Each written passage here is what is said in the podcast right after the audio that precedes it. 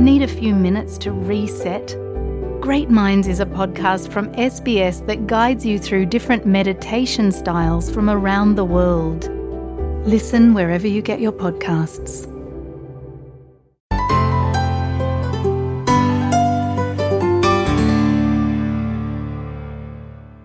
S B S Hindi सेवा के सभी श्रोताओं को नई दिल्ली से मनन कुमार का नमस्कार पेश हैं भारत के समाचार भारत और कनाडा के बीच जारी राजनयिक संकट का संज्ञान लेते हुए अमेरिका ने भारत से आग्रह किया है कि वह कनाडा पर अपनी राजनयिक उपस्थिति कम करने पर ज़ोर न दे।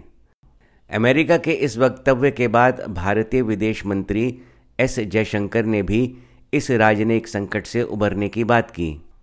रविवार को एक कार्यक्रम में भारत कनाडा संबंधों पर किए गए एक सवाल के जवाब में उन्होंने कहा कि भारत और कनाडा के रिश्ते अभी कठिन दौर से गुजर रहे हैं Uh, some uh, weeks ago, uh, we stopped issuing visas in Canada uh, because it was no longer safe for our diplomats to go to work to issue visas. So their safety and security was the primary reason uh, we had to temporarily stop the issue of visas. Uh, we're tracking it very closely. Uh, my uh, hope, uh, my expectation is that uh, uh, situation would improve uh, in the sense that uh, we, our people would have greater confidence in being able to do their basic duty as diplomats. Uh, because, as you know, uh, giving ensuring safety and security of diplomats is the most fundamental aspect of the Vienna Convention. And right now, that is what has, in many ways, been challenged uh, in Canada. That our people are not safe, our diplomats are not safe. If uh, uh, we see progress there, I would like very much to resume uh, the issue of visas. आपको बता दें कि Canada ने इस साल जून महीने में खालिस्तानी आतंकवादी हरदीप सिंह निज्जर की हत्या में भारतीय एजेंसियों के हाथ होने का आरोप लगाया था जबकि भारत ने इन आरोपों को सिरे से नकार दिया था इस विवाद के चलते भारत के कहने पर कनाडा ने अपने 41 राजनयिकों को भारत से वापस बुला लिया था। नज़दीक आ रहे चुनावों के पहले सत्ताधारी भारतीय जनता पार्टी और विपक्षी पार्टियों में आरोप और प्रत्यारोप का दौर गति पकड़ रहा है। कांग्रेस पार्टी ने सत्ताधारी मोदी सरकार पर कॉम्प्ट्रोलर और ऑडिटर जनरल ऑफ़ इंडिया यानी सीएजी रिपोर्ट पर कार्यवाही करने के बजाय सरकार की खामियों को उजागर करने वाले अधिकारियों के तबादला करने के गंभीर आरोप लगाए हैं। कांग्रेस के प्रमुख प्रवक्ता पवन खेड़ा ने आरोप लगाते हुए कहा कि आज का मीडिया इन गंभीर आरोपों का संज्ञान लेने से कतरा रहा है। तीन अधिकारी ये रिपोर्ट के सामने आते ही कुछ दिनों के भीतर तीनों अधिकारियों को ट्रांसफ़र कर अतुराव सिन्हा भारत माला परियोजना चरण एक, उसमें उन्होंने सीएजी रिपोर्ट के ये प्रभारी थे। सिन्हा साहब को तुरंत हटाकर तिरुवनंतपुरम भेज दिया दिल्ली से।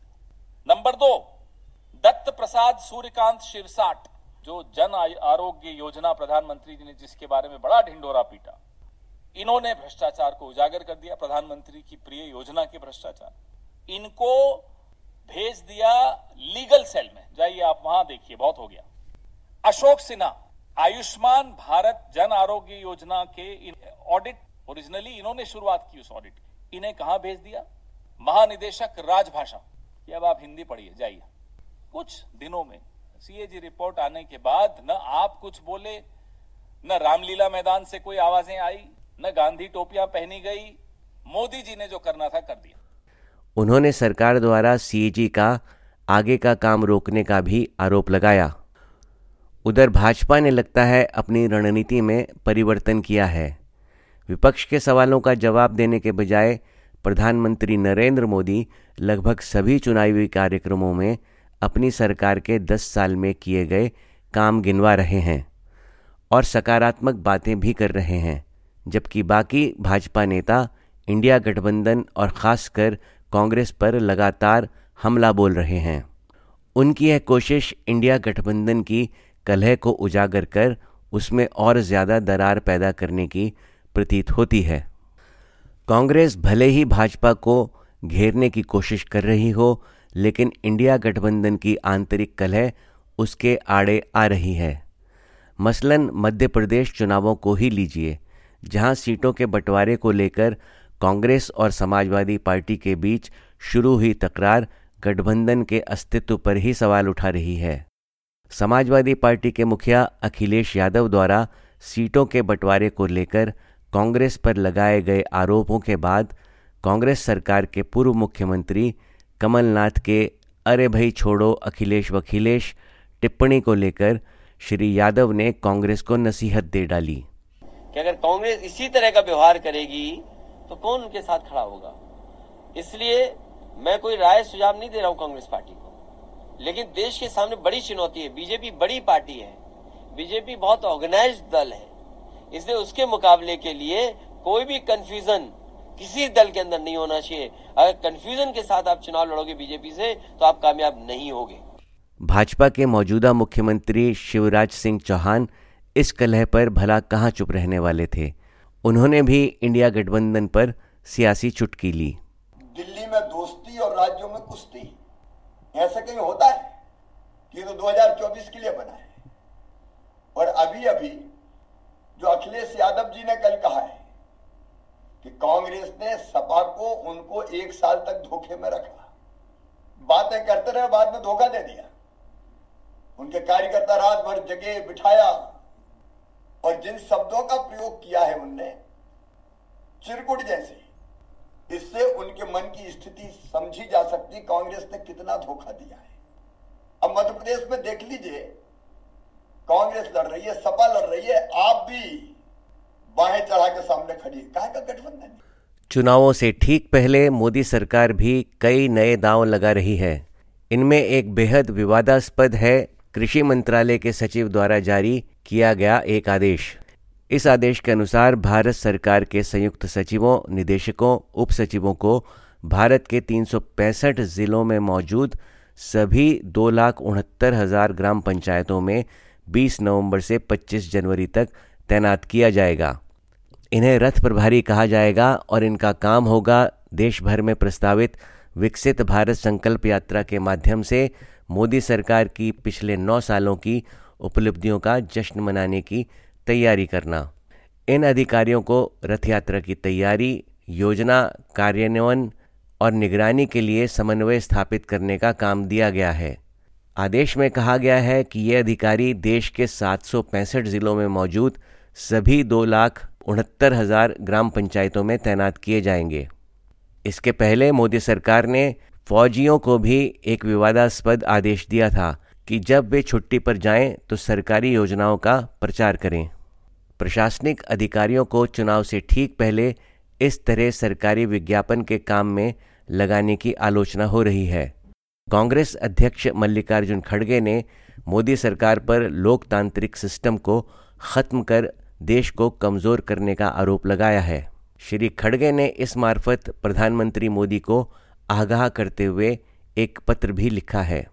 सरकार के निर्णय को ठीक ठहराते हुए भाजपा अध्यक्ष जेपी नड्डा ने एक्स पर ट्वीट करते हुए लिखा कि मुझे यह देखकर आश्चर्य होता है कि कांग्रेस पार्टी को योजनाओं की पहुँच सुनिश्चित करने के लिए ज़मीनी स्तर तक पहुँचने वाले लोक सेवकों के साथ समस्या है।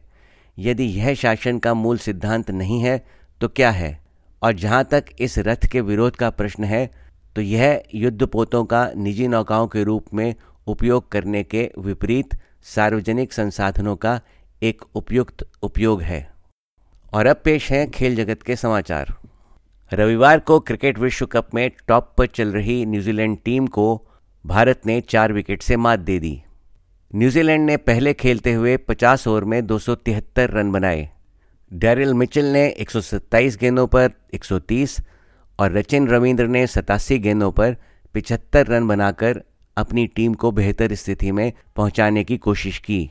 लेकिन मोहम्मद शमी की पैनी गेंदबाजी के आगे न्यूजीलैंड के खिलाड़ी टिक नहीं पाए। मैच में अपनी पहली ही गेंद पर शमी ने विल यंग को बोल्ड कर भारत को दूसरी सफलता दिलाई। मिचेल और रविंद्र को भी शमी ने ही आउट किया। हरफन मौला, हार्दिक पंड्या के चोटिल होने के कारण शमी को टीम में जगह मिली थी। इस मौके का भरपूर इस्तेमाल करते हुए शमी ने चौवन रन देकर पाँच विकेट चटकाए और मैन ऑफ़ द मैच बने।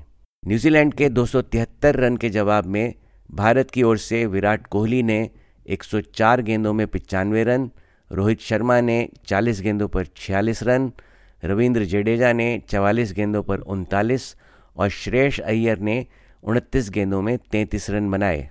जिनकी बदौलत भारत ने 48 ओवर में छः विकेट पर दो सौ चौहत्तर रन बनाकर आसान जीत दर्ज की। इसी के साथ आज के समाचार समाप्त करने की अनुमति दीजिए। नमस्कार।